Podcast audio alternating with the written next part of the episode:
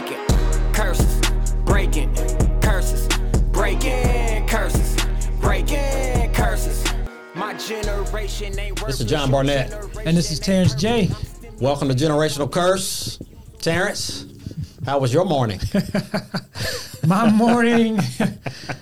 praise the Lord, I'm I'm alive and well. I, I just say that. But it, it's been one crazy morning, man. One crazy morning. Oh, yeah? Hit hit some ice, gravel, slid off the road, brother. I, we'll throw these up on the video actually, but uh, folks, we're going to let you see how my dog tore up the equipment room and everything was on the floor. And uh, I think all this happened at the same time Right. because the minute I heard the crash in my basement, you had called me about your crash. Yes. And we know that there's a topic, there's a subject, and the reason why all this is happening is because this information needs to get out. And so we're going to make sure we determine to go forward to to get this podcast out. So we've got a special guest we'll introduce in a little bit. But um, we want to send some shout outs to our listeners. Yes. Get some shout outs to our listeners. Let me pull this up real quick. Um, but man, it's it's it's been a crazy, crazy morning. Unbelievable.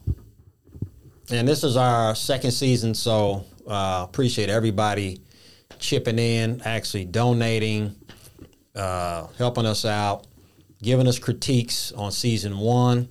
That was a, a test and a trial in itself, a, a very good learning experience. So we're looking forward to moving forward in season 2 And we want to give a shout out to those who are local in Indiana who's been listening to us faithfully.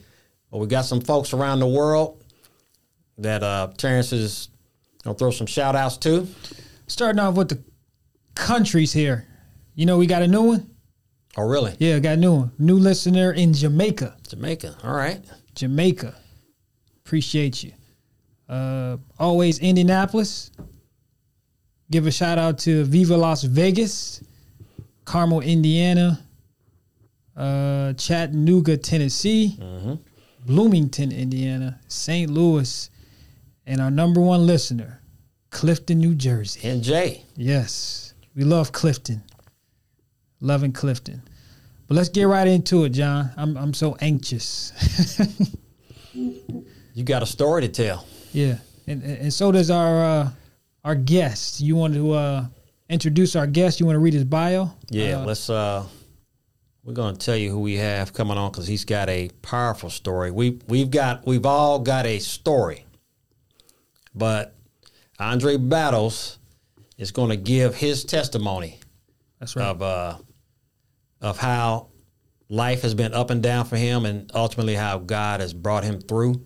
He was born 16th of January, the year 1983, and in 39 years of life, he has faced much, living in foreign countries and everywhere in America that one could imagine, to battling with diabetes since 1997. This is still a young man, and he's battling with diabetes. wow. At the age of 18, Andre had a dream. In that dream, he stood on a pulpit in a huge football stadium and delivered a message to thousands within the crowd. While abusing his body with cocaine, crack, marijuana, and numerous sex partners, that dream kept his spirit alive. God has humbled Andre. He lost his left leg in 2017, and two years later, his wife decided that she had enough. Hmm. He is now a dialysis patient waiting on a kidney, but he has never, this is his own words, folks, been so blessed in his life. With all the mistakes, after all the sorrow, pain, and loss, Andre has gotten to know his Savior personally and anxiously awaits to share his story with you. Andre Battles, how are you? Andre? Hey guys, I'm sorry. I was talking and I realized that my phone was muted. Okay. I'm blessed, man. Thank you so much for having uh, given me this opportunity. I'm doing well, man. I hear you guys had quite the morning. Yeah. We'll take it though, man. If if the fight is like that, we'll take it to the gates. No, but but it, That's it- right. That's right. you know, our trial trial this morning wasn't as as as close to your to your life trial, brother. It sounds like you got a a, a real testimony, man, and and you you battling. well, uh, that's my last name, ironically, battles, and uh, I don't think that uh, it was a coincidence. Actually, I think God has a sense of humor, hmm. and uh, because that's what my life has been, one battle after the next. But you know, we know David said that the battle is not ours; it's the Lord. That's right. And uh, it took me a little while to know and understand that, but praise God anyhow. So why don't you start out by telling us uh, a little bit about you know you were telling your bio says you lived in a lot of countries and uh, how your life was as a young man prior to uh, the age of 18 where you had that dream. Well brother jb and uh, your your other co-host what is was your name again brother? Uh, terrence. Terrence. Terrence and jb i'm going to do my best to remember um, you know, life for me before the age of 18 was very interesting. Like you said in the bio that you read, JB, um, I was born in Dallas, Texas. However, however, my mother is born and raised a native of the Bahamas. Okay. And that wouldn't be a big deal, really, if for much of my adolescent years we didn't make the trip back and forth between Texas and the Bahamas. Mm-hmm. Um, we lived there uh, off and on between the U.S. and the islands of the Bahamas up until I was about 16. Mm-hmm. And I'm talking about three or four different times where we were uprooted. We left Texas, went to the Bahamas. Mm. Uprooted, left the Bahamas, went back to Texas, so on and so forth, like a tennis match. And uh, finally, we settled in the Tyler, Texas area when I was about 17, 18 years old. But before then, again, man, life was interesting from abuse at the hand of my father to the emotional and physical uh, abuse that just dealing with different locations would bring and having to make new friends and then discarding uh, older ones because we kept moving. Mm-hmm to porn addiction at the age of nine years old. Mm. Um, and running in, into magazines in the back trunk of my father's car. Then you go from that to smoking your first cigarette at 12 years old. Uh, you go to having nearly lost my virginity at age 15. It was nothing but a miracle that I held on to that until age 21.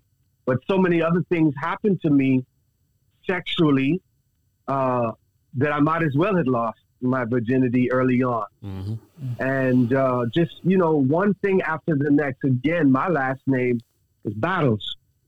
And with that, life has tested me. It is I have been through many battles, many storms, many ups and downs emotionally, physically, spiritually. Yet I still stand here this morning with you guys, JB and Terrence, sharing about the goodness of God and how He has brought me through. Mm. Wow. So this uprooting that was taking place, um, you weren't in a military family, right? No, sir, not at all. That was just the ebb and flow of life, uh, instability in the family. That's correct. I will. I will explain it like this, JB. When there were issues in my mom and dad's relationship, as a result of those issues, they would uproot us and move us around. I guess they say that if something ain't going right in one area, one location, let's try it over here. Hmm. And if it ain't going right over here, let's pick up and try it again over there. And that was really what we went through. Um, whenever there were issues in that marriage, whenever there were things going on uh, that destabilized the relationship between them both, mm-hmm. well, we would move. And that's just pretty much how that went. Did your parents stay together or, or did they divorce? They are still together to wow. this day. It's a testament to God's grace and His mercy. Uh, 41 years. Wow. They have been together and um, they are loving on one another right now as we speak in the Texas area. Amen. Amen. I, I know growing up in um, you know, in, in that environment, you know, as far as you know, not stability home wise. Um, how do you, th- well, how did that, or how do you think that affected you uh, in your teenage years? Did did it, um, you know, I mean, did you suffer with some depression, or did you uh, lash out with anger, or, or you know, what I mean, like,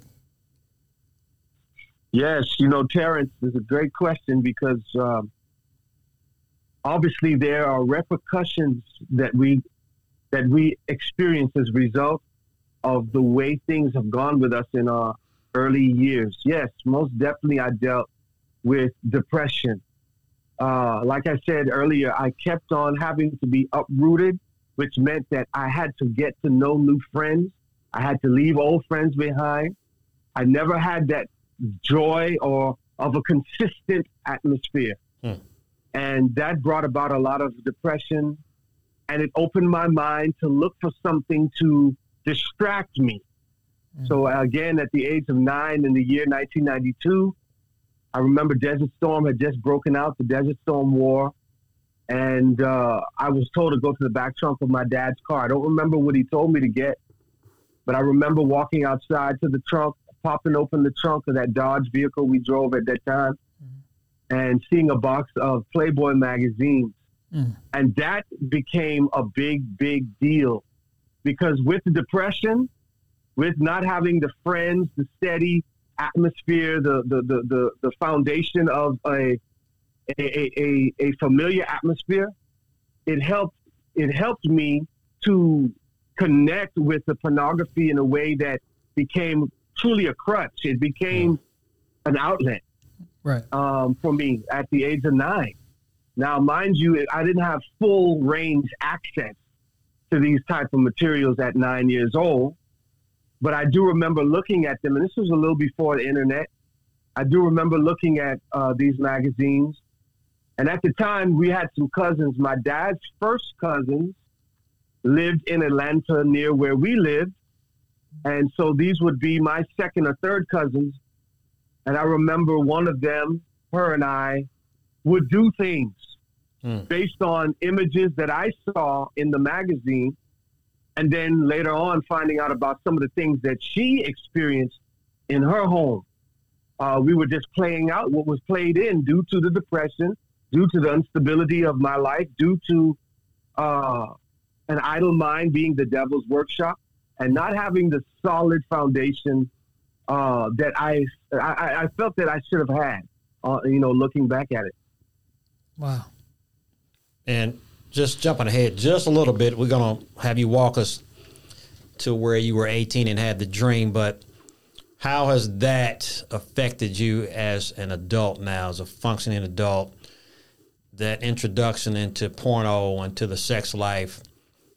We're just trying to give the listeners a broad view of how the domino effect happens for, for children mm-hmm. that sometimes they Yes. had and then later in life it springs, and bears fruit. Well, you know, JB, it did a number on me, man. Uh, I'm just going to be real and as transparent Mhm. as I can. It did a number because number one, we are sexual creatures anyway. Right. We were created to want to to, to enjoy uh, the opposite sex, and in fact, when God said, "Be fruitful and multiply" to Adam and Eve, that involved sex. I Yes. mean, uh, just straight up, there's no way to get around that. Yeah. However, the devil knows what's inside of us and has been passed down through the hereditary bloodline. He knows how to uh, trip us up and to get us caught up. And after the, the, the pornography came into my life in the still image form, uh, a few years later, I found uh, while surfing through the through the satellite, the old-fashioned satellite dish, I found live stream porn channels Mm. and that really did a number on me. It, it affected me in terms of uh, helping me to begin self abuse, masturbation, lust. I mean, lust is a big deal hmm uh, because no one can see when you're doing it. You're doing in your mind. You could be in class and you're trying to study, but you're thinking about undressing your teacher. That's I mean, right. these were kind of things that I did. Yeah. You're thinking about what a young lady may look like under her clothes. Because you've been introduced to that stuff early. Then, as I've gotten older, I've found that when I began in the lifestyle of drug use, that woo, uh, it only intensified the lust, the porn addiction.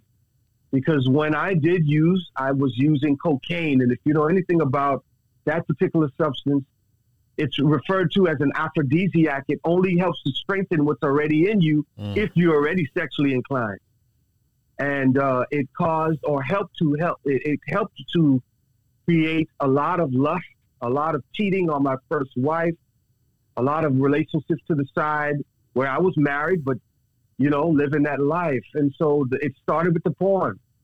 It started with the naked images of these women, and uh, it followed me throughout my uh, childhood and then into my adult life until I surrendered my life to Christ. It, it- it was a big deal. So, um, you did you mentioned that you were married. So, at, at what age uh, did you get married, and, and did you get married out of love, or was it to fill a gap, or or did you need that companionship that you missed out on in, in your younger years, or or uh, explain, or or can you go in detail um, about that?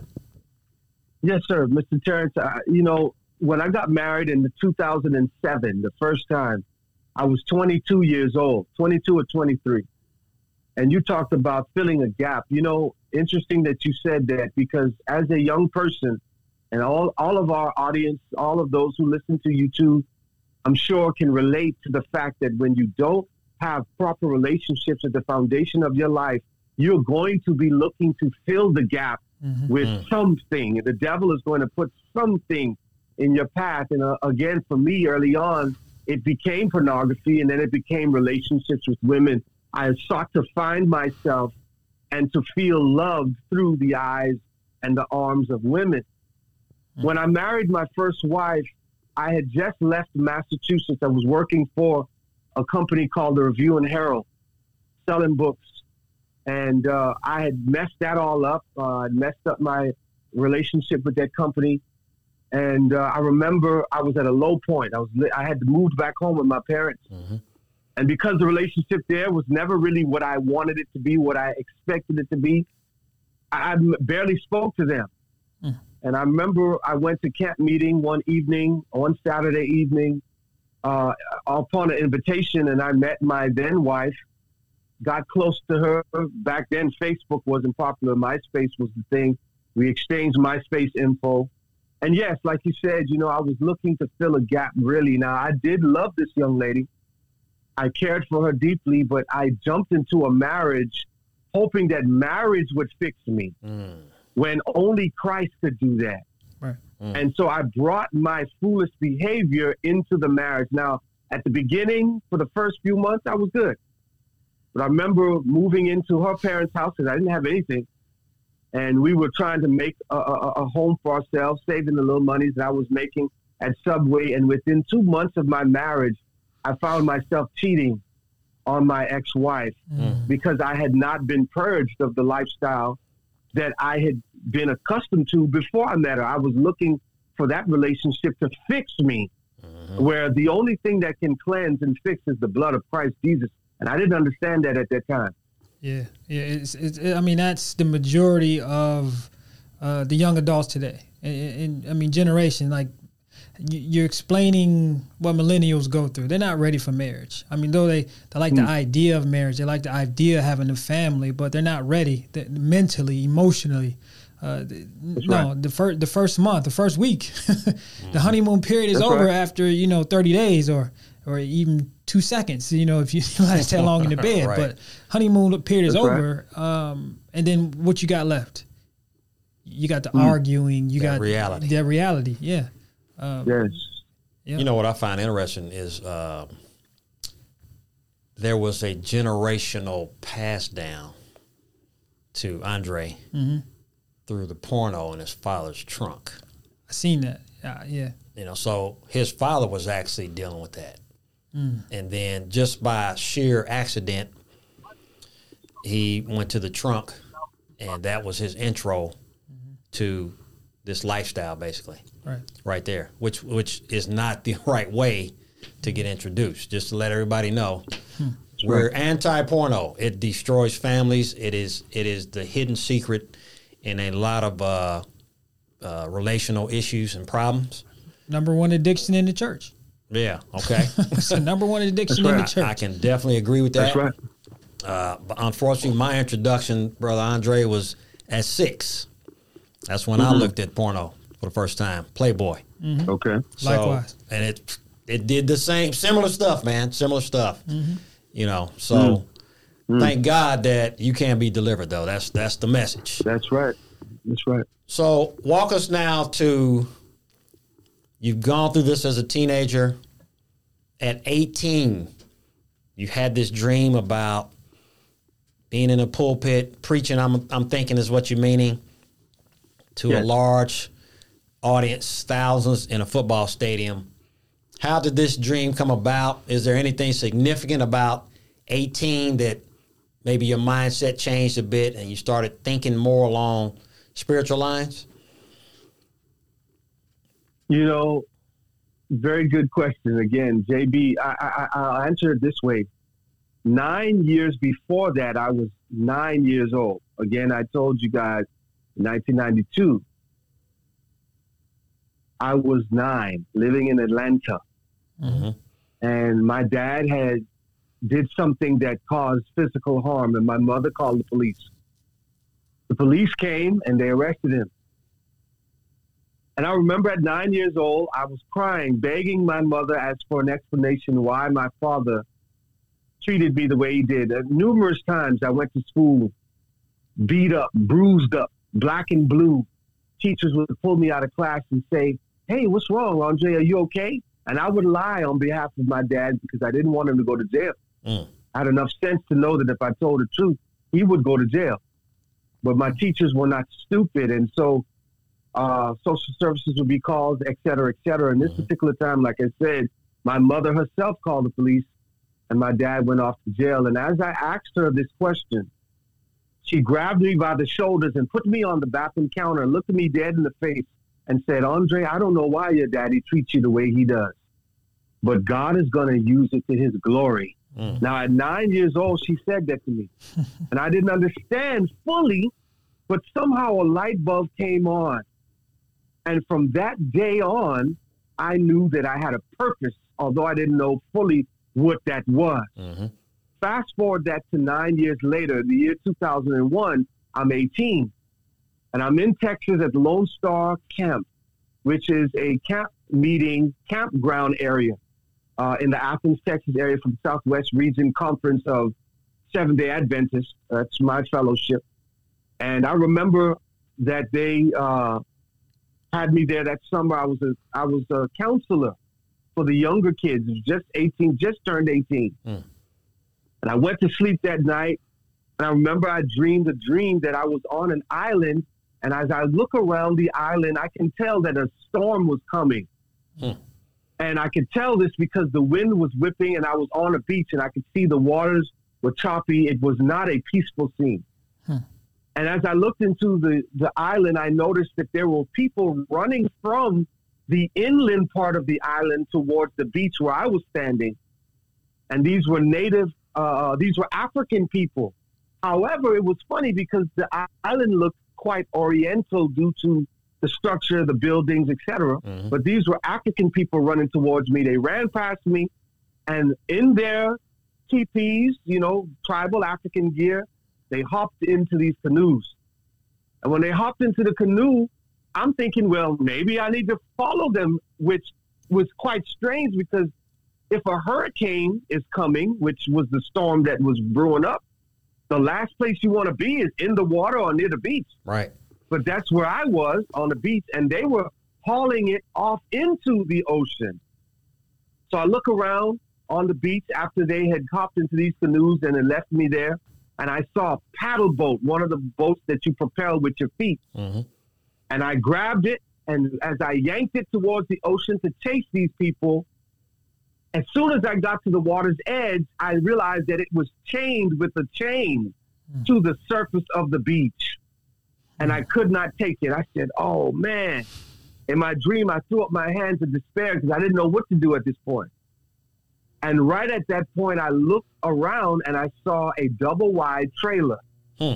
on the beach that I had not seen before. So I looked at the trailer and a woman walks out of the front door and says, Come in here, son. And when she says this, I said, Okay, no hesitation. I quickly ran into the double wide trailer.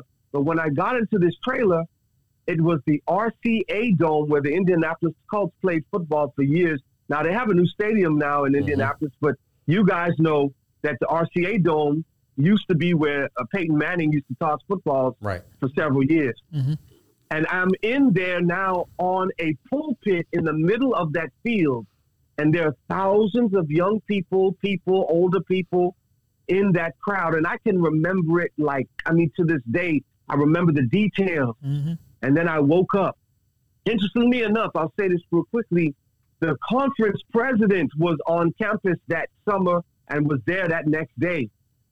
And I went to him. I'm not going to call his name. And I said, Pastor so and so, would you please tell me what my dream means? And I explained it to him just as I explained it to you. And he gave me the most honest answer anyone could have given me. He could have told me anything. He could have fed me some type of information, but he looked me dead in my face and said, Young man, I don't know. Hmm. And he walked off. Wow. He said, I don't know. And he walked right off. He turned right around. Did, at that time, I wasn't mature enough to see the light in that. Mm. I was expecting an answer, but I'm so grateful that he didn't profess or proclaim upon me something that was not of thus said God. Right. And throughout the rest of my life since that time, the 22 years or 21 years since then, God has been revealing the dream to me. So did you um ever um find out the the purpose of the physical abuse from your father when your mother said that God is going to use it uh you know you know for his glory or whatnot? Did you ever find that out or are you still still going through that? Most definitely, uh, Terrence. Revelation chapter 12, verse 11 says that we overcome Satan through the blood of the Lamb, which is Christ, and through the word of our testimony. My oh. favorite scripture. My favorite scripture because my mother told me at nine that I would be used by God through my story, my testimony. Mm. And since having lost my leg, since having been put on dialysis, since having been a diabetic since age 14, since having lost my first wife and not having access to my two children every day, Mm. since having addictions and drugs and going through all of these things, of course, at the beginning or going through them, they felt like the worst things I could have ever experienced. But on the flip side of it now, Brother Terrence and Brother JB, I realize that that is the very tool that God has given me to destroy the kingdom of Satan, my story. Mm. And now I embrace it. I, I don't I don't fear it. I don't I'm not afraid of what I've gone through. I'm not ashamed to say that for years I was addicted to porn or addicted to cocaine. I'm not afraid to say that I lost my first wife as a result of foolish behavior. I'm not ashamed to say that even in ministry, I've embarrassed myself publicly when certain things came out upon me four years ago due to my behavior. It's all a part of the story that God has given me to help bring someone else out of the darkness that he or she may be in. That's right. And and I love I love that uh, dream, man, that, that the Lord uh, uh, gave you because it shows you that your mission is to reach multitudes of young people. Um, so if you look at the generations today, you know, uh, especially uh, Gen Z, the most feared generation, um, they don't have a sense of direction. Uh, I mean, I, I'm, I'm not gonna knock them. I'm not gonna knock them. I love Gen Z, but as far as the previous generations, what have been shown to them, uh, Gen Z, uh, they, to me, they don't know right from wrong. they think it's okay to go out and, and, and burn down cities. You know, they think it's okay to, you know, poke, poke at the man, you know, and, and not respect authority. I, I think in uh, Texas, or, or was it Texas, Dallas, Texas? Yeah, was a young man, Gen Z, and he killed a couple police officers. Uh, I mean, they don't really see uh, the the their mentality. So I think it's wonderful that the Lord is using your story to show them a sense of direction because a lot of them I feel have gone through what you have gone through. The abuse from from parents and you know the the Yeah. pornography especially with with social media and the internet. I mean it's easily Yeah. accessible. So I, I I do see that you are used in that area in that, in that light. So so uh, you did mention you uh, lost your leg uh, for I mean I heard your testimony about four years ago I mean it's, it's powerful but can you uh, share you know to our viewers and uh, our, our listeners um, how did that come about Well, um, Brother Terrence, uh, 2017, I was a truck driver. I had my commercial driver's license, and I drove big trucks in the Shreveport, Louisiana area. To be more specific, I hauled frac sand for the oil field. Back in 2017, uh, there was a lot of movement in the oil business and industry. And so there was a lot of fracking going on, which is basically pulling the natural resources out of the earth. Well, when they pull oil and gases out of the earth, they've got to replace it with something so that they can avoid earthquakes and different things of this nature. And so that's what fracking is.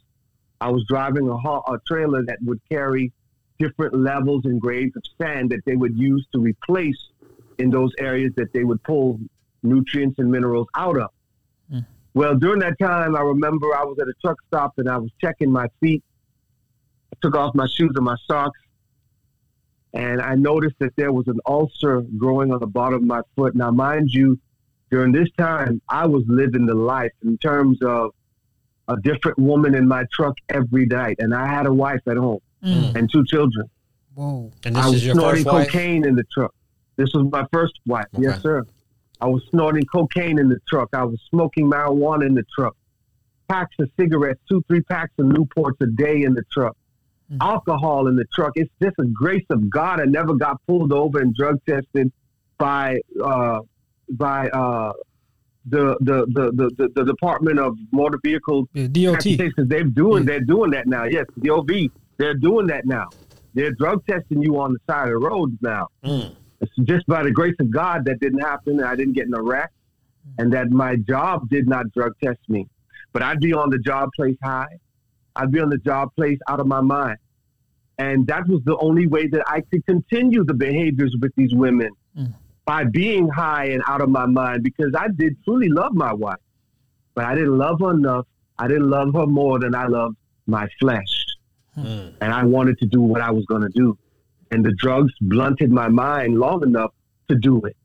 And when I saw this diabetic ulcer growing on the bottom of my foot, you know, I had this little Cadillac Cavalier idea in my mind that, hey, it's all good. I'll be okay. You know, I've gotten through other things, I've gotten through worse. Put my shoes and socks back on, and I went back to work as normal the next several weeks until it got to the point where that ulcer began to eat at my flesh and began to bore a hole in my foot. Hmm. It became infected, and I still wouldn't go to the hospital. Wow. In fact, I quit that job and then I started working for another company, and my foot is rancid at this point. I mean, oozing. And I still won't go to the hospital because I was living that life. I didn't want to break away from the lifestyle that I was living. And the infection alone could have killed me. I, if I didn't walk around for a month and a half, two months with an infection, I didn't walk around with it, with it for a week, and I should have been dead. Been dead. Yep. Um, when I finally went to the hospital, uh, the doctors told me, Andre, it's way too late. We cannot save your leg. Mm. And I was 33, 34 at the time. And uh, it was a shock to me. Two young children, a wife, hopes to do, you know, great things in this life, although I wasn't at that time doing anything with my life positively. And sure enough, September the 17th of 2017, they cut my leg off. But I tell you, it humbled me. It really did humble me. It slowed me down. Mind you, in the rehab, I've got my drug dealer bringing cocaine to me. I was oh. on, I, at that point, I was like, you know what? I'm going to kill myself. Like, at this point, it's over. You know, I'm Yeah. thinking these things in my mind. I've destroyed myself. It's over. God doesn't want to use me. Forget the dream. Forget all these kind of stuff. Mm. I'm at the lowest point of my life. and I was ordering cocaine, having it dropped off to the rehab Wow. center, all of those kind of things. But at the end of the day, God said, I, I look at the story of the prodigal son. As he was gone away from home, the Bible says specifically, I believe that story is in the book of Mark. He finds his right mind Mm. when he was eating with the pigs. At the lowest point of his life is when he came to his senses. Hmm. And that has been my prayer for family members and friends who are going out of style and doing their thing. I pray that they come to the lowest point of their lives so they can come to their senses. Because that's what happened to me. That's what happened to the prodigal son. And, uh, you know, I said, okay, you know, finally God got my attention. I'm not going to sit here and say that that was it. There were other things. There's obviously that marriage ended Mhm. about two years after I lost my leg. My ex-wife decided she had had enough and began a relationship with a brother that she met on Instagram. Mm. While we were married, now mind you, I'd had about 15 to 20 women in and out of our marriage while we had been married. Mhm. But you know, like that song by R. Kelly said, when a woman is fed up, there ain't nothing you can do about it. It had gotten to that point. Okay, it had gotten to that point. She had had enough. Mhm. And, uh, you know, she started talking to another brother. That really, that's really when the Lord came into my life Mm. and broke me. Mm. When I saw that her affections had split from me completely. Mm-hmm. We'd be living in the same house, but she'd be in her room talking to this fella on the phone, and I'd hear them laughing and giggling. She'd put me out. I was sleeping in my daughter's room. Mm-hmm. Wow. And that's when God started breaking me. The lesson of the seed is that the seed will never bear fruit until it first is broken. I want you to catch that. It has Right. to be buried. That is It has to be broken and buried before it bears fruit. And I, I had to be broken and buried before I could bear fruit for Christ because there was too much of self still on the throne. And I'm not going to sit here and say that I, I've made it and I've arrived. Yeah. Lord knows that I still am learning. I'm still surrendering self. Absolutely. But that process began in 20, uh, 2018, when uh, 2019 rather, when my wife decided, my ex-wife, that she had had enough. It's uh my my wife's uncle. He put it this way. He said, uh, "I don't have my Christian card, but I turned in the application." Amen. We on the path, brother. We on the path. That's right. So That's um, right. there's a couple things coming to my head. I'm trying to keep track of it.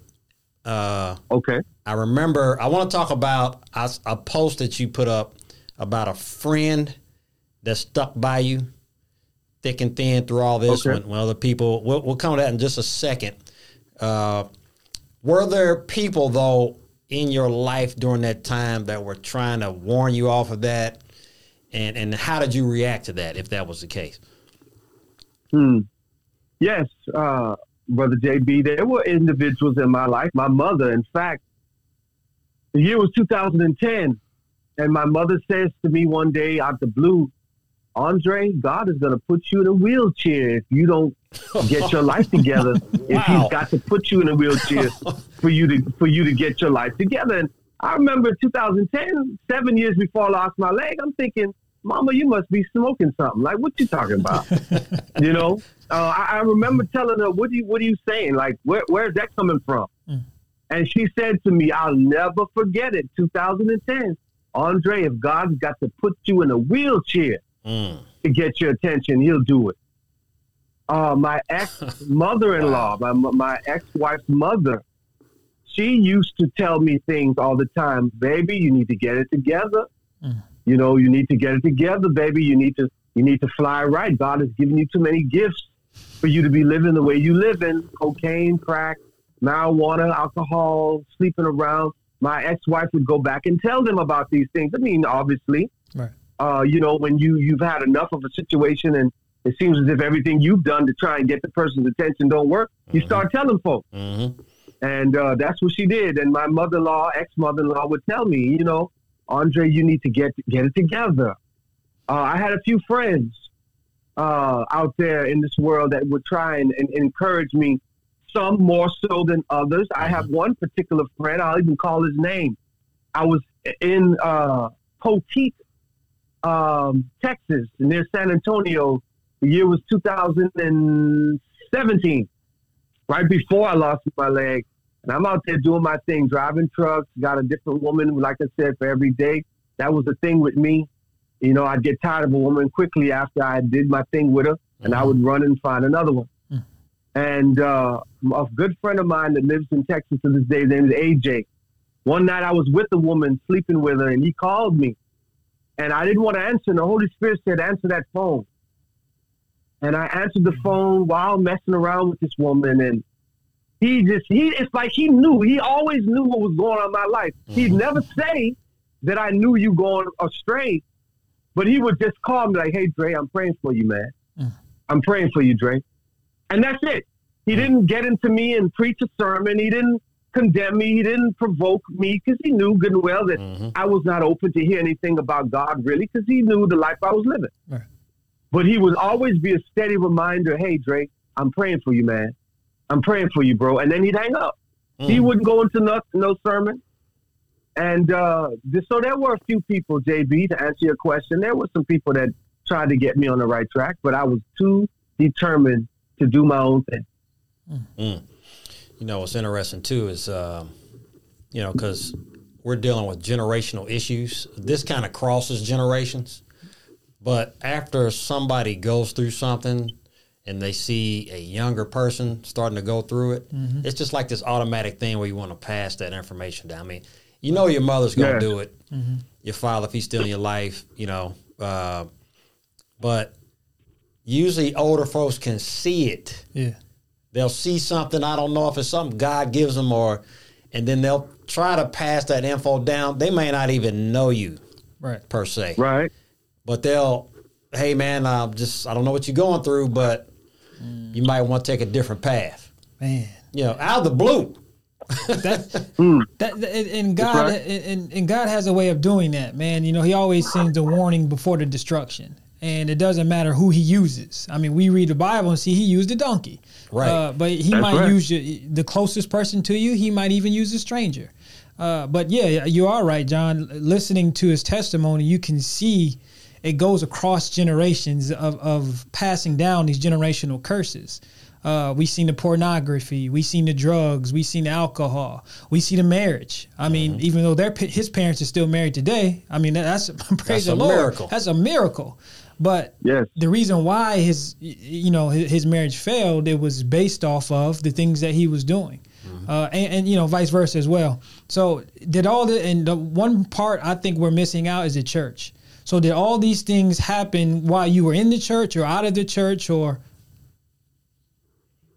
Brother, I was attending church every week. even at, at, at, diff- at different points, I was even still ministering on Facebook, ministering on YouTube. were you getting high at this things. time were, were, were drugs a part of your life while you were Most definitely. wow Most definitely. Um, I, I, you know, at the time, the drugs were a crutch. They were my emotions. Uh, when I was happy, I was high. When I was sad, I was high. Mm. When things weren't going the right way, I would get high. Me and my wife, ex-wife, would get into it. I'd go get high. Um, I felt like a failure because I wasn't doing what the dream had predicted in my life. So I'd go get high Mm. uh, it was so many things in, that I was doing. And if you do remember, if you guys have been following this ministry for some time, before the year 2018, you would notice that there would be hiatuses. I'd get yeah. on Facebook, start ministering two, three, four months strong, and then I'd disappear. Yeah, we Terrence and I mm-hmm. actually we said, hey, well, I wonder what happened to to Yeah. the battle. What was it? I battled daily, right? Yep.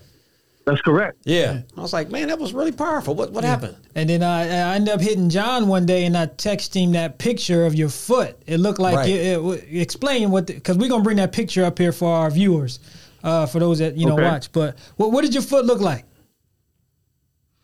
Man, The scar. my What, foot what was is, tore open, but it, the interesting thing about it was it looked like a nail, the imprint of a nail on my foot. Which, when what's so significant about that?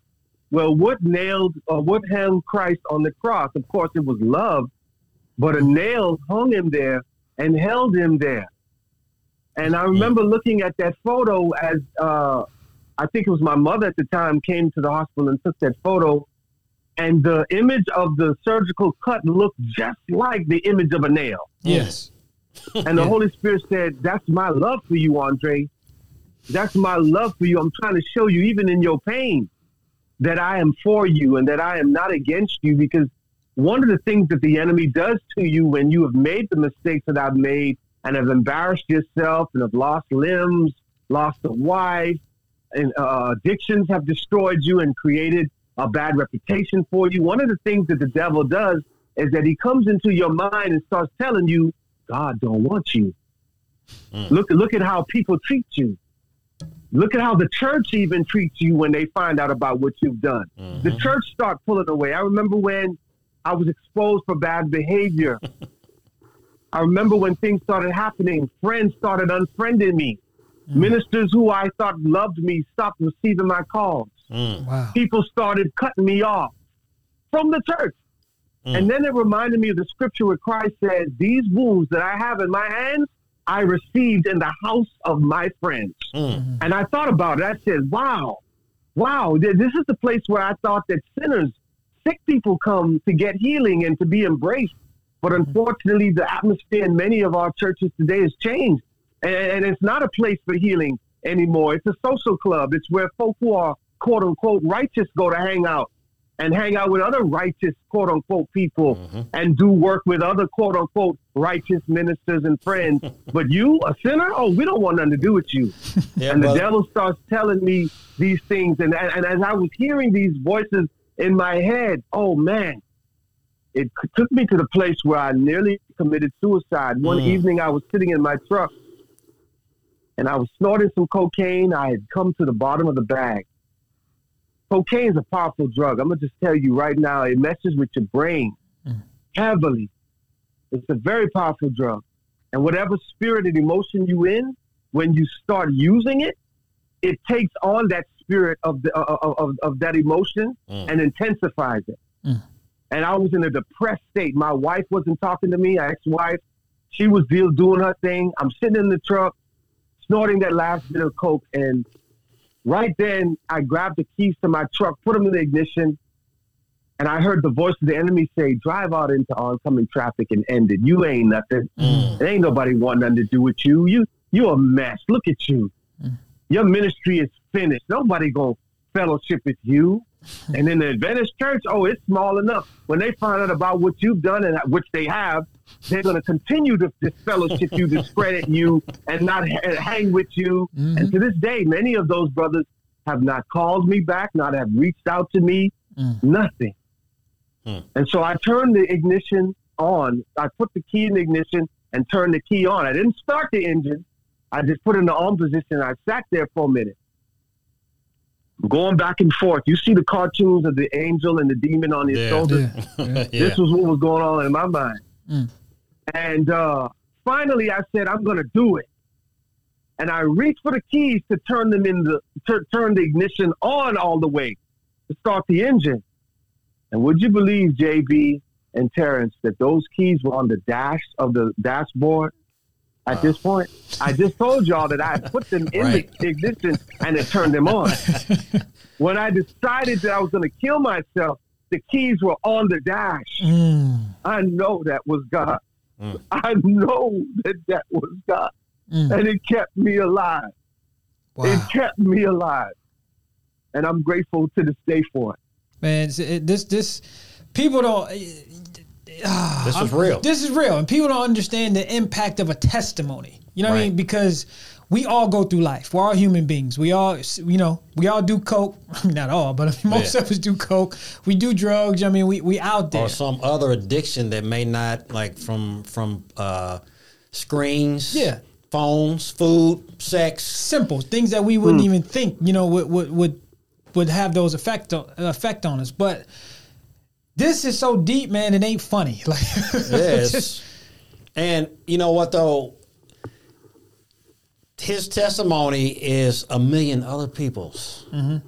and not the same thing right.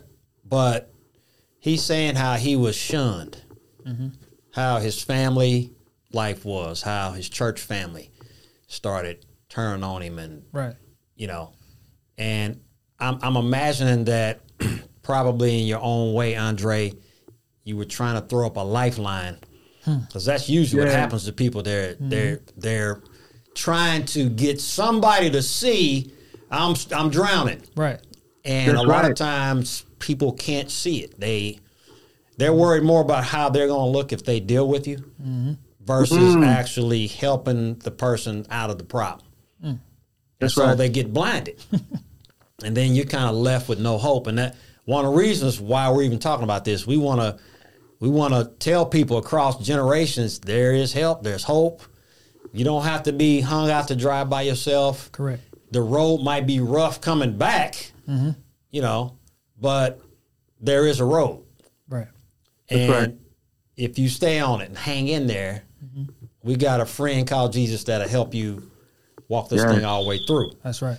So um, I want to get to as we start closing down um, the friend that helped you, and then how the dream kept your spirit alive. And the other big thing, man, that that I want to find out and have the listeners know, I want to hear about your new wife Ah, Okay. because she had to know what you went through. Oh yeah. She she signed on knowing your problems, and I'm I'm just guessing, man. I don't know, but and and, and women have an intuition that men don't have naturally. Mm-hmm. That you might mm-hmm. not say a word, and they can still read you like a book. right. So right. if you can kind of bring us up to speed on th- this friend that helped you out, how the dream kept you alive, and then how your wife, how she's been a blessing to you, and and how she came up came about, even wanting to be a part of your life. Mm. Uh, JB, you're talking about this friend. You got me one. I'm trying to remember what story you're talking Yeah, about. let me tell you about, so about the story.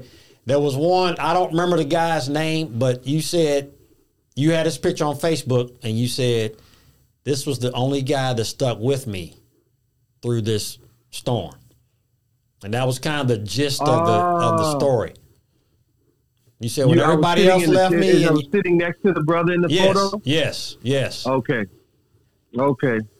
Yeah, I posted that almost two years ago. Yeah, good memory. And, and, and Yeah. the reason why I want to bring this up is, is again to what I said earlier. There, Uh-huh. there's always help and hope. you know, honestly, uh, God uses people. You know, Yeah. a lot of time it's not a a dream or vision or Angel. bang out of the sky. It's, it's a person that he uses that doesn't mind going against the grain and swimming upstream. You know, Yes. they ride or die type people. So and that, That's that right. stuck. That's why I'm, I'm bringing it up because that stuck with me. There's not too many people like that in this world. So Amen. uh, yeah. Amen. So if you could talk about him a little bit, Well, his name is Christopher Winston. okay?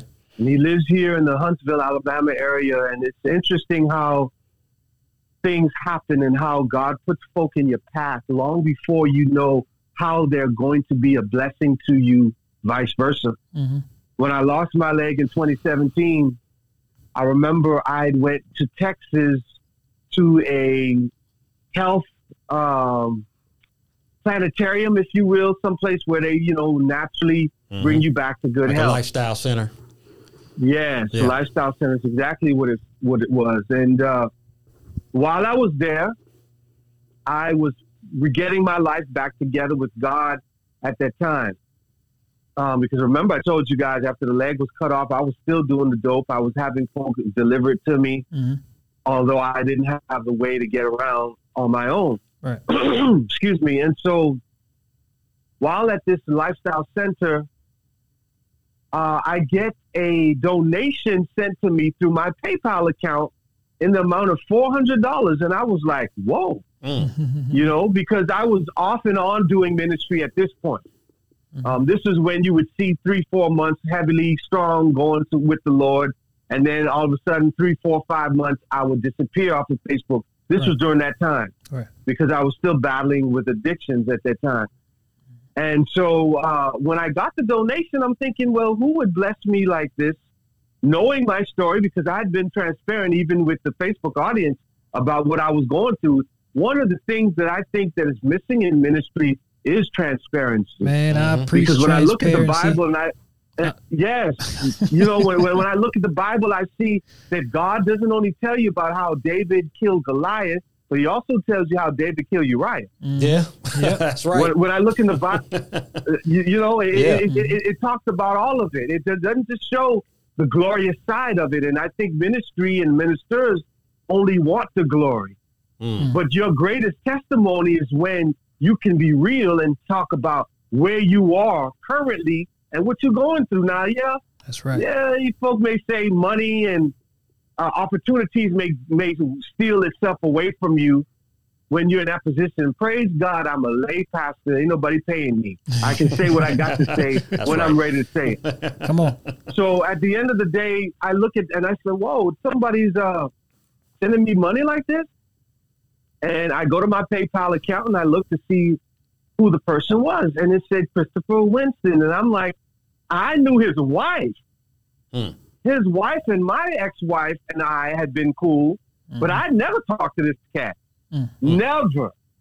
So I reached out to him on Facebook, got his phone number, and called him. And he's like, "Yo, bro, you know, I just knew that you were going through some things. You had just lost your leg, and uh, I've been following your ministry. He never would like, share, comment, Mm. or anything on my post, but it just goes to show you that there are more people watching you than you know. That's Yeah. right. And uh, he's like, you know, you know, you've been you've inspired me through you, you know through your life, and I just want to share this money with you, man. I know you you can't work right now. I'm trying to help you get back on your feet. Wow. And brothers, that started a relationship. Fast forward now to 2020. Three years later, he was living in Huntsville, Alabama, all this time.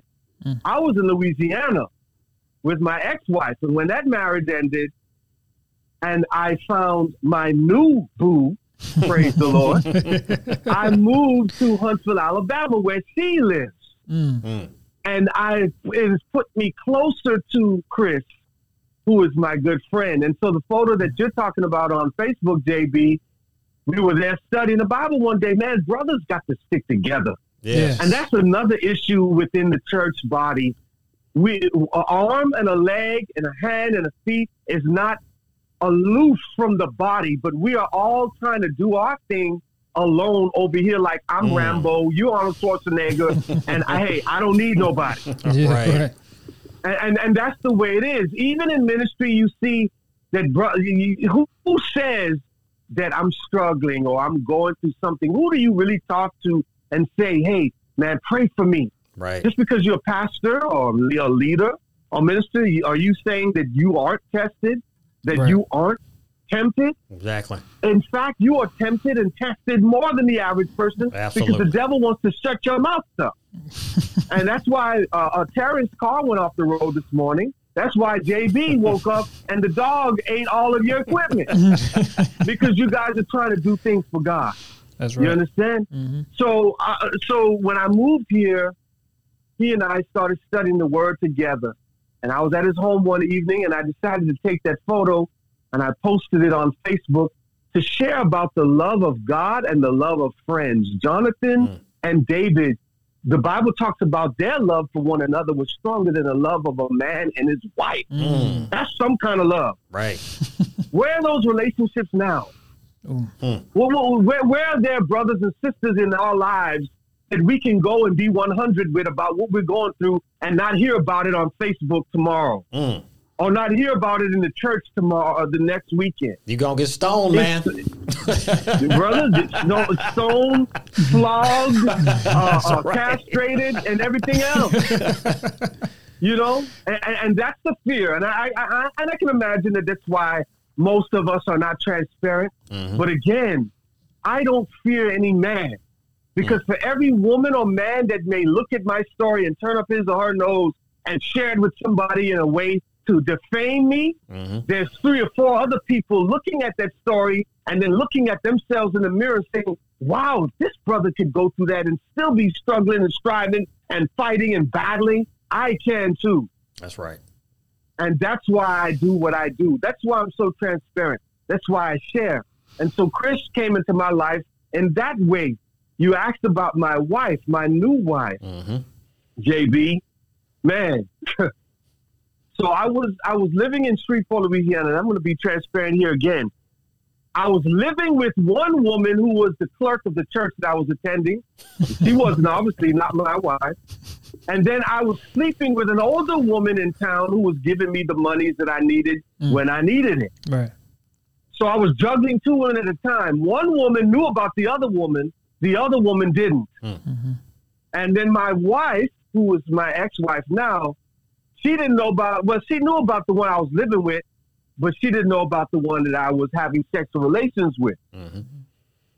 During that time, things were, were were hectic because my marriage had ended. We were already in divorce court. I didn't have anything, and that was the main reason I was living with the sister. There was no sex between us, but of mm-hmm. course she was interested in me, and I knew that, mm-hmm. and I somewhat took advantage of that. Mm. Now, during this time, I'm still praying. I'm beginning to start praying again. Let me say that Okay. because I was not praying. I was not talking to God during this time, and my ministry was really pretty much shut down on social media up until about June of 2020, and I have not turned back since. If you followed, you've noticed that it's, so- since June, the middle of June of 2020, you have not seen me turn back around Right. Right. homeboy has been going.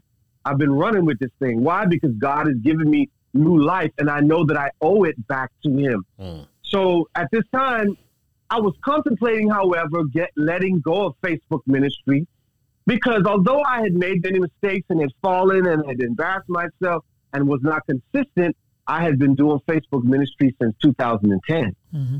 And I had felt like it wasn't going anywhere. I felt like nobody was following it.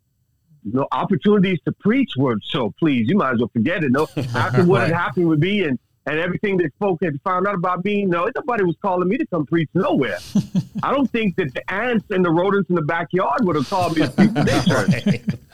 And so, you know, so I was like, you know what? No, I, I'm going to give this up, Lord, because I was in my feelings and I felt like it wasn't making an impact.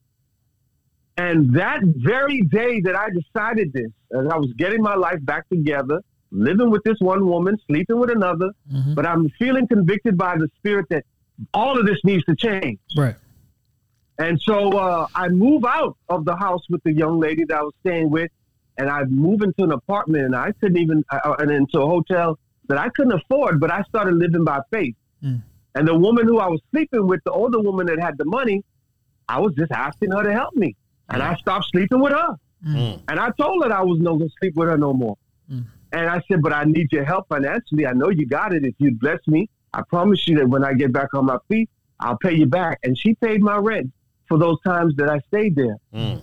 Well, during that time, I was floating through Facebook, just scrolling through my timeline, and I come across the photo of my now wife. Mm. I didn't even know we were friends. I had not. I didn't know how we had gotten connected on Facebook. But I noticed that she was a gorgeous looking woman. I said, "Wow." And you know, because of my player ways and the ways that I had lived before, I didn't do anything in the terms of reaching out and saying anything to her because I didn't want to to to start a friendship or relationship in the old style in which I had done. Right. So instead of writing a message, I left two emojis under the photo the googly eye emojis and a heart emoji. And I went about my business. I didn't say another word to her. A day later, I woke up to a message from her. And I'm like, why is she messaging me? And then in the message, she says, thank you. Hmm. And so I messaged her back. I said, thank you. I said, ma'am, what, what are you thanking me for? I had forgot that I even left the emojis under her photo. She said, Well, remember you left the comments on my photo yesterday, and I'm just saying thank you. And I remembered, and that started a friendship. I had to, however, begin to tell her the truth about my life, what I was doing, mm. who I was living with currently at the time, my addictions, why my ex wife had divorced me and put me in court. Everything came to the table. Now, at first, gentlemen, I'm not going to tell you no lie. I didn't tell her the truth at the beginning. I had her thinking I was staying with a roommate. I didn't tell her it was a woman. Right. Right. But as we got closer to one another and I felt my heart drawing closer to her, the Spirit of God said, Now you got some stuff you need to clean up and you've got to give this woman the truth because you cannot uh, start a relationship based on a lie. Right. That's right. That's right. And so I told her one day, I said, look, you know, love, I, I care about you. I'm in court right now. The papers have already been signed. We're just waiting for the state of Louisiana. There's some interesting laws about divorce. And so we were waiting for the courts to get some things done. And um, I remember telling her, and then I told her about the young lady I was living with. Although I wasn't sleeping with her, I had to tell her about that. And then I had to tell her about the actual older lady that I had been sleeping with. And when I did all of that, I said, "Yeah, this this this was going to be one of those. Well, it was nice to know you, Andrae. Take care. Right. type situation." And when I shared those things, believe it or not, gentlemen, she drew closer to me. Wow. Now, this ain't no scallywag. This is a woman with a master's degree, Mm. a three bedroom house, uh, teacher for 20 years Mm.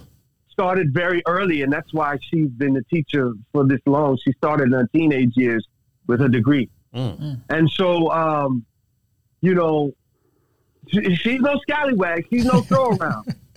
okay, got her own acre of property in Harvest, Alabama, and her ex-husband just so happened to walk away from the, her relationship that she had with him due to much very the same things that caused me to lose my first wife. Mm. But it's mm. interesting how God redeems you. Absolutely. Mm-hmm. And he sees when you're ready to do something better with your life.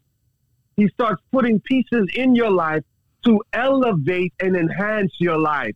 When nobody wanted me, not even the dog on the street wanted me. Mm. Mm. When, when, when nobody wanted me, ministries and minister friends wouldn't pick up the phone and call me or send messages back to me. Hmm. When family members cut me off, God sent me my ram in the bush, and her name is Chanel. Hmm. Chanel. Come on, man. And uh, man, I, I can only tell you, I can only, I can't even begin to tell you how her presence in my life has restored me hmm. back to life. If you will follow me now on Facebook, you may not have an hour in a day where I'm not posting something. Right. Why? Because I have something to say. Mm-hmm. I have something to share. I've come from the rough side of the mountain and I've seen how God has blessed me and brought me from where I used to be. Mm-hmm. And, and, and I'm, I'm grateful for it. I, I, I can't stop praising him. I can't stop talking about him. The, the, the, there's nothing but material to share and nothing but inspiration uh, to give concerning where he's brought me, what he's done for me, and where I am in my life and where I'm going. In fact, I'm going to share this. You guys have heard of the hip hop preacher Eric Thomas. Right. Yeah. Check this out.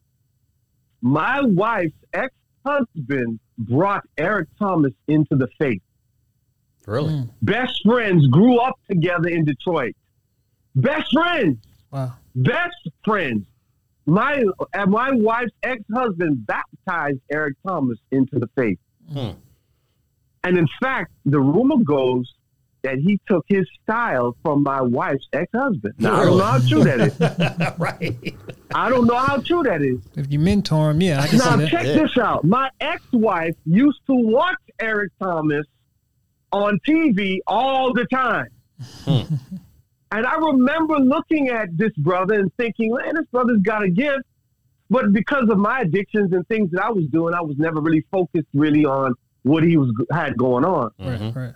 Imagine then that I would now be living in a town in Alabama called Harvest, hmm. Alabama. I just talked to y'all about seeds and planting Right. seeds Yep. and putting seeds in the earth. And not only that, my wife being connected because Eric Thomas is our son, my stepson's, um, what what do you call it? Uh, Godfather or something like Uh, I I don't mean, know God, what- godparent.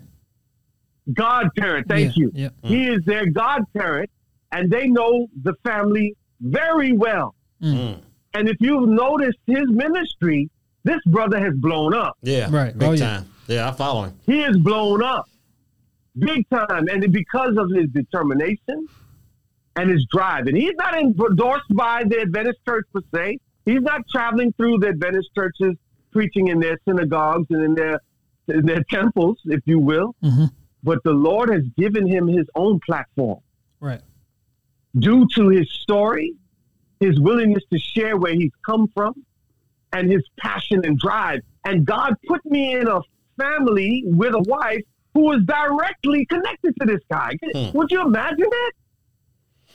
Yeah, that It's uh, just so many variables, man. I could go on. Go ahead. Go ahead, guys. I was gonna say, um, close us out with the dream because that's that's where it sounds like you're headed. The the dream has resurrected, and you're on that path to have that fulfilled. And you know, usually if you get some large dream from God like that, it's not like a one shot deal where you're just going to Yeah. be once in a stadium or once in front of people.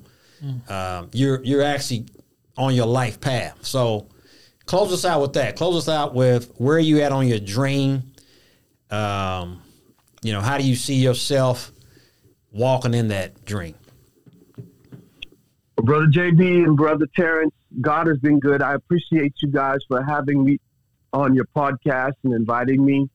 I pray that the Lord would bless what you guys are doing. I pray that your testimony would always be faithfulness, that your wives, your children, people in your lives would say that these brothers are real brothers. They're transparent brothers, Mm. that the work that these brothers have done has been blessing me personally. I hope that people can say that.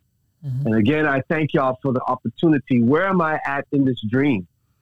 You know, man, I've told y'all already the last 45 minutes that God has done great things in my life. hmm I've begun to understand that the African people that were in the dream that I was trying to chase represent those in ministry who I hoped would pick me up and embrace me and help me.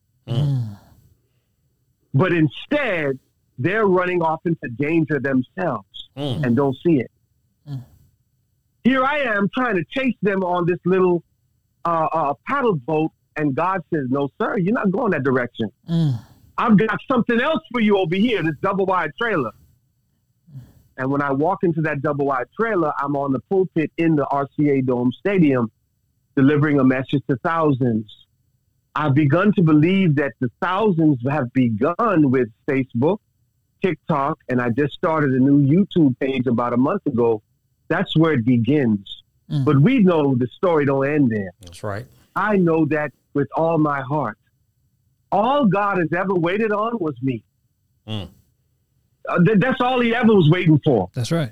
for me to get myself together, because the gift and the and, and, and the anointing and the drive and the passion were always in me. He said, "I formed you from your mother's womb." And I'm saying this now to the young person under the sound of my voice who perhaps has been told, like I was, that you're fat, that you're ugly, that you'll never be nothing. You're an addict. You just like your daddy. Hmm. Hmm. You ain't gonna never accumulate to that. For that person, know that God has already put gifts in you from before you committed your first sin, Wow. and that the devil wants to exploit those gifts for his service.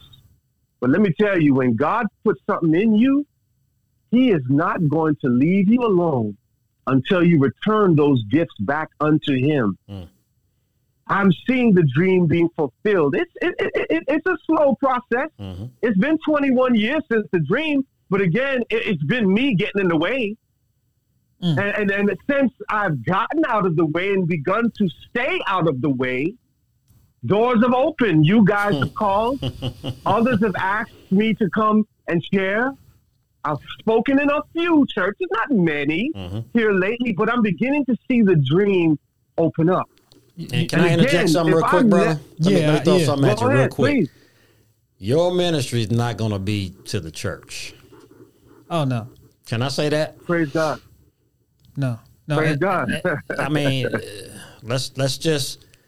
Christ didn't just die for a group of people that come and meet every week, right? That's right. That- And, and and a football stadium full of people ain't gonna be a football full of Christians, stadium full of Christians. exactly. That's right. He died for the unreachable. Hmm. And there's a platform. Part of it is social media. Part of it is this, I, what I call God's reset he pushed his own button, and he's not playing this church game no more. People can go and you know. Matter of fact, we have a we have a podcast called uh, "Is the Church Necessary?" Go check it out, man. Go check it out.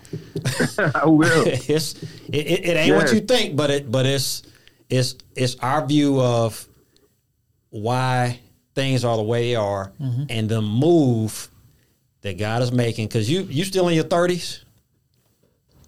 39. Okay. Wow. There we go. There we go, Terrence J. Wow. The younger Millennial. group is thinking outside the box. So I'm not saying he's not going to use you in church circles, but Yeah. there's seven and a half billion people in this world that need hope. That's right. And there's only a fraction of them that actually know about the hope, right? So I didn't mean to cut you off, man, but I just wanted to get out there. No, no. Man, man I, I want to add this because I, I see this is so deep it ain't funny. So that dream, RCA, Indianapolis, right? Yeah. Where we reporting live from right now? Indianapolis. So, so, so the ministry. What? the- No, I'm saying like so the ministry has to have a kickstart somewhere, and I think this was Yeah. like a divine appointment because this is why I you know, me my my car went off the side of the road. We gonna put them. We gonna put them pictures up. This is why the equipment was equipment was almost destroyed this morning. It had to start here. That's what I believe. Your voice had to start here to reach many of our listeners. We got listeners in Jamaica. We have listeners in Germany. We have listeners in Ethiopia. We have listeners in Australia. We have listeners all in the Philippines, all over the globe. And you're not just reaching uh, United States. You, you, you, your testimony is going all over this world. So we just thank Praise you, God. brother. And you will always have a a, a voice here. Anytime you want to come on and promote, anytime you want to come on and, and, and, and tell us a new testimony or even the same one, you have it. you have it, my brother. There's so many tentacles that we could have got off on, man. It's just, We could have. bro. We, we you are coming back, so just just keep your keep our number in your phone. But but I want to ask this question uh, before we go, if you don't mind. Um, we get into our well, we, we, we we're over time, but how can we break the curse, Andrae? How can we break this curse, this generational curse that You we know, see? um, I'm sorry. Go ahead. How can we break the curse? Yes, yeah. How can we break the curse? Yep. You know, that is an appropriate question, and that's what uh, someone perhaps needs to know. Or actually, that's what they need to know. How do we break the curse of sin in our lives? First of all, it starts with an S word surrender. Hmm. Surrender. Surrendering what? Surrendering your will and your rights to do you. Now, God is going to give you a chain long enough for you to do you, to where while doing you, you buck up, crash up, mess up, get frustrated, where you turn up and say, Man, I'm tired of this. And then once you have gone through that, you begin to want to surrender to something else outside of your own will. Mm. And then when we surrender, we surrender as we are sinful, dirty, wretched, addicted, mentally off, emotionally off. We come to God with all these issues and say, Lord, here it is. You are the potter. I am the clay. And I'm tired of doing things my way. I'm surrendering to you, God. Lord, all the drugs and the sex, it didn't put me in a better position. All of the all, all of the things that I desired, all the self righteousness and the greed and the selfishness, none of it has done me any good. Mm. I admit that, Lord. I'm surrendering now to you. And, and, and to surrender to Christ is not some fanciful waving of the wand.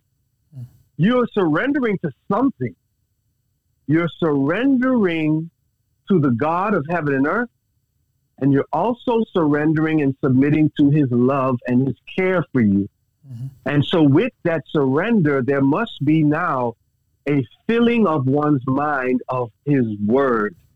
Now, this all doesn't start in one day or accomplished in one day because what goes in is going to have to come out. Mm-hmm. If you're thirsty and you got one cup in your kitchen and it's filled with Kool Aid, but you want water, you got to pour that Kool Aid out that cup before you can fill it with, with water. and we are filled with things in our lives right now. That's just the truth. You right now who are listening is filled with pornography. You right now who are listening is filled with cigarette and uh, tobacco, marijuana smoke. You're filled with lust. You're filled with sex outside of marriage. You're filled with cheating on your wife or, or cheating on your husband. You're filled with depression. You're filled with hate of yourself because people told you you'd never be anything. That's okay. Come to God as you are, just like you are, and say, Lord, I need you to pour me out of me. Empty me like the seed, break me so I can sprout. But again, the seed is not done once it bursts through itself. That's just phase one. Now you've got to burst through the earth. And mm-hmm. bursting through the earth is dealing with your surroundings. Mm. We've got to deal with the surroundings of our lives, our abuse that we have faced at the hands of our parents, the abuse that we faced by hands of guardians, the abuse we put ourselves under. Mm-hmm. We've got to deal with those things. That's the surrounding. And you deal with that by coming to Christ and laying it all out mm. and saying, God, here I am. I surrender. Everything that I've been trying to do has not worked. Everything that I've been filling my life with has not worked. I've failed. I've made mistakes. But here I am. And I'm asking that you make me new. David prayed a prayer right after he killed Uriah, stole his wife, and got homegirl pregnant. Yeah, real story. David, a man after mm-hmm. God's own heart, did that. And you know, we read out of his Bi- Bi- Bible books in the Bible every day, every weekend from our church pulpits. But many of us think that we can't forgive folk who made wrongs. Mm-hmm. We read out of a Bible every day written by sinful men. Mm-hmm. David prayed and said, uh, Search me, O God, and know my heart. Try me and know my thoughts. He also said, Create in me a clean heart, O God, mm-hmm. and renew a right spirit within me. Why are those two prayers important? Mm. He said, Search me, O God. I don't know myself as a sinner. Mm-hmm. I don't know exactly what it is that I am capable of, although I know I can do some stupid stuff. I can't even see fully because sin has blinded me. So search me, O God. Know what's in me. Try me. And by trying me, I'm saying expose what is in me. Then when he says, um, create in me a clean heart, that prayer is so important because now you realize when he, after he has exposed what's in you, that what I've got is wrong, filthy, dark, selfish, and ugly. Mm-hmm. And I can't make it with you with it. So give me a new heart. Give me a new heart. And he's not talking about the heart that beats blood Right. new emotions, new mm-hmm. feelings, a new mind, a new way of thinking. Because the way that I've been thinking, Lord, has been the reason why I am in the mess I'm in. Mm-hmm. Mm. Those, I believe, are the steps. Search me, O God, and know my heart. Try me and know my thoughts. Create in me a clean heart, O God, and renew a right spirit within me. Lord, I'm waving the white flag of surrender. I'm coming to you.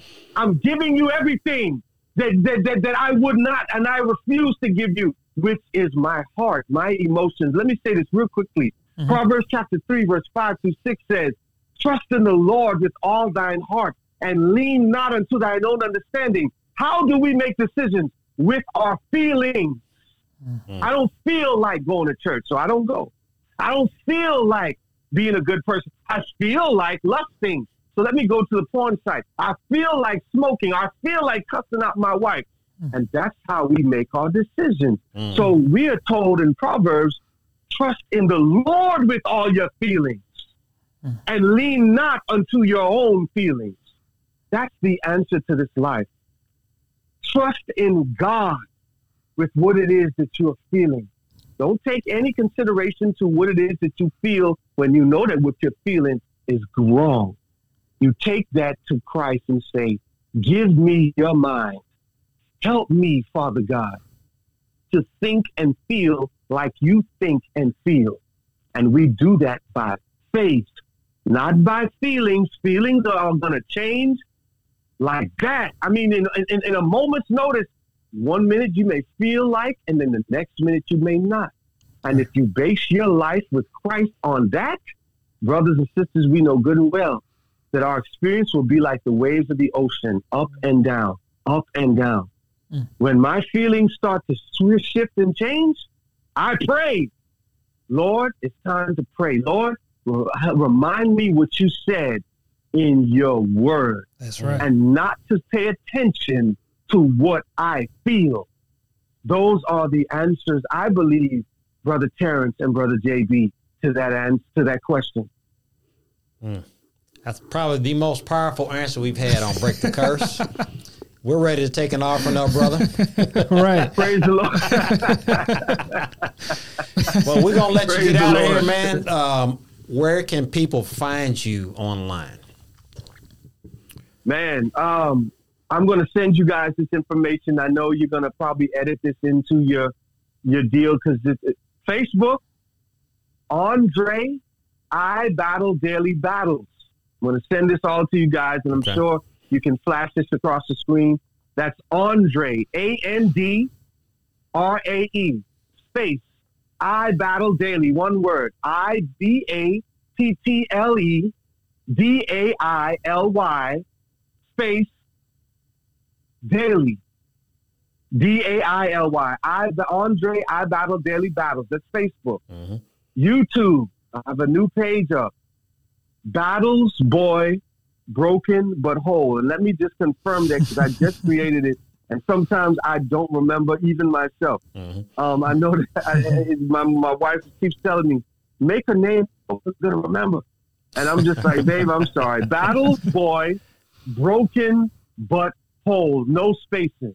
Okay. Battles Boy Broken but Whole. B A T T L E S B O Y B R O K E N B U T W H O L E. And again, I'm going to send this information to you guys okay. so that you can have some visual prompt.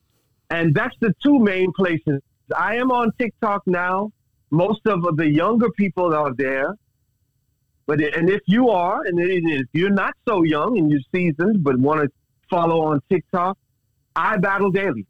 Right. Straight up, you just type I battle daily, and you'll find me on TikTok. And right now, those are the three main places I'm doing the work of the Lord. Wow. Okay. You heard it here, folks. This is how you break the curse. Mm-hmm. And we want this story to go far and wide.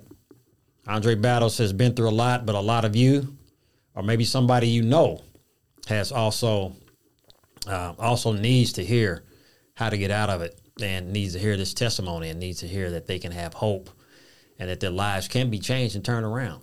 Mm-hmm. We're, we're not sitting here, uh, you know, I mean, we, we did get into some preaching. I kind of like that. we're not telling you what to do. Right. We're pointing you to the path. Mm-hmm. Yeah. And you make your own choice based on that. So we're gonna we're gonna let you go, brother. Appreciate everything that you've it done, man, and yeah. look forward to having us to come back on here. All right. Yeah. Thank you, brother. Appreciate Sounds it, man. Good. Appreciate it. You guys are welcome. May God be praised, brother Terrence, brother JB. Y'all be blessed, man. Yeah, okay. It, it, was worth me uh, driving off side of the road, brother. It's worth right. it. All May right, God well, be praised. Okay, we'll talk to you later. Okay, now. All right. Bye. All right. Bye. Terrence J, uh, very powerful. This is one of our most powerful podcasts.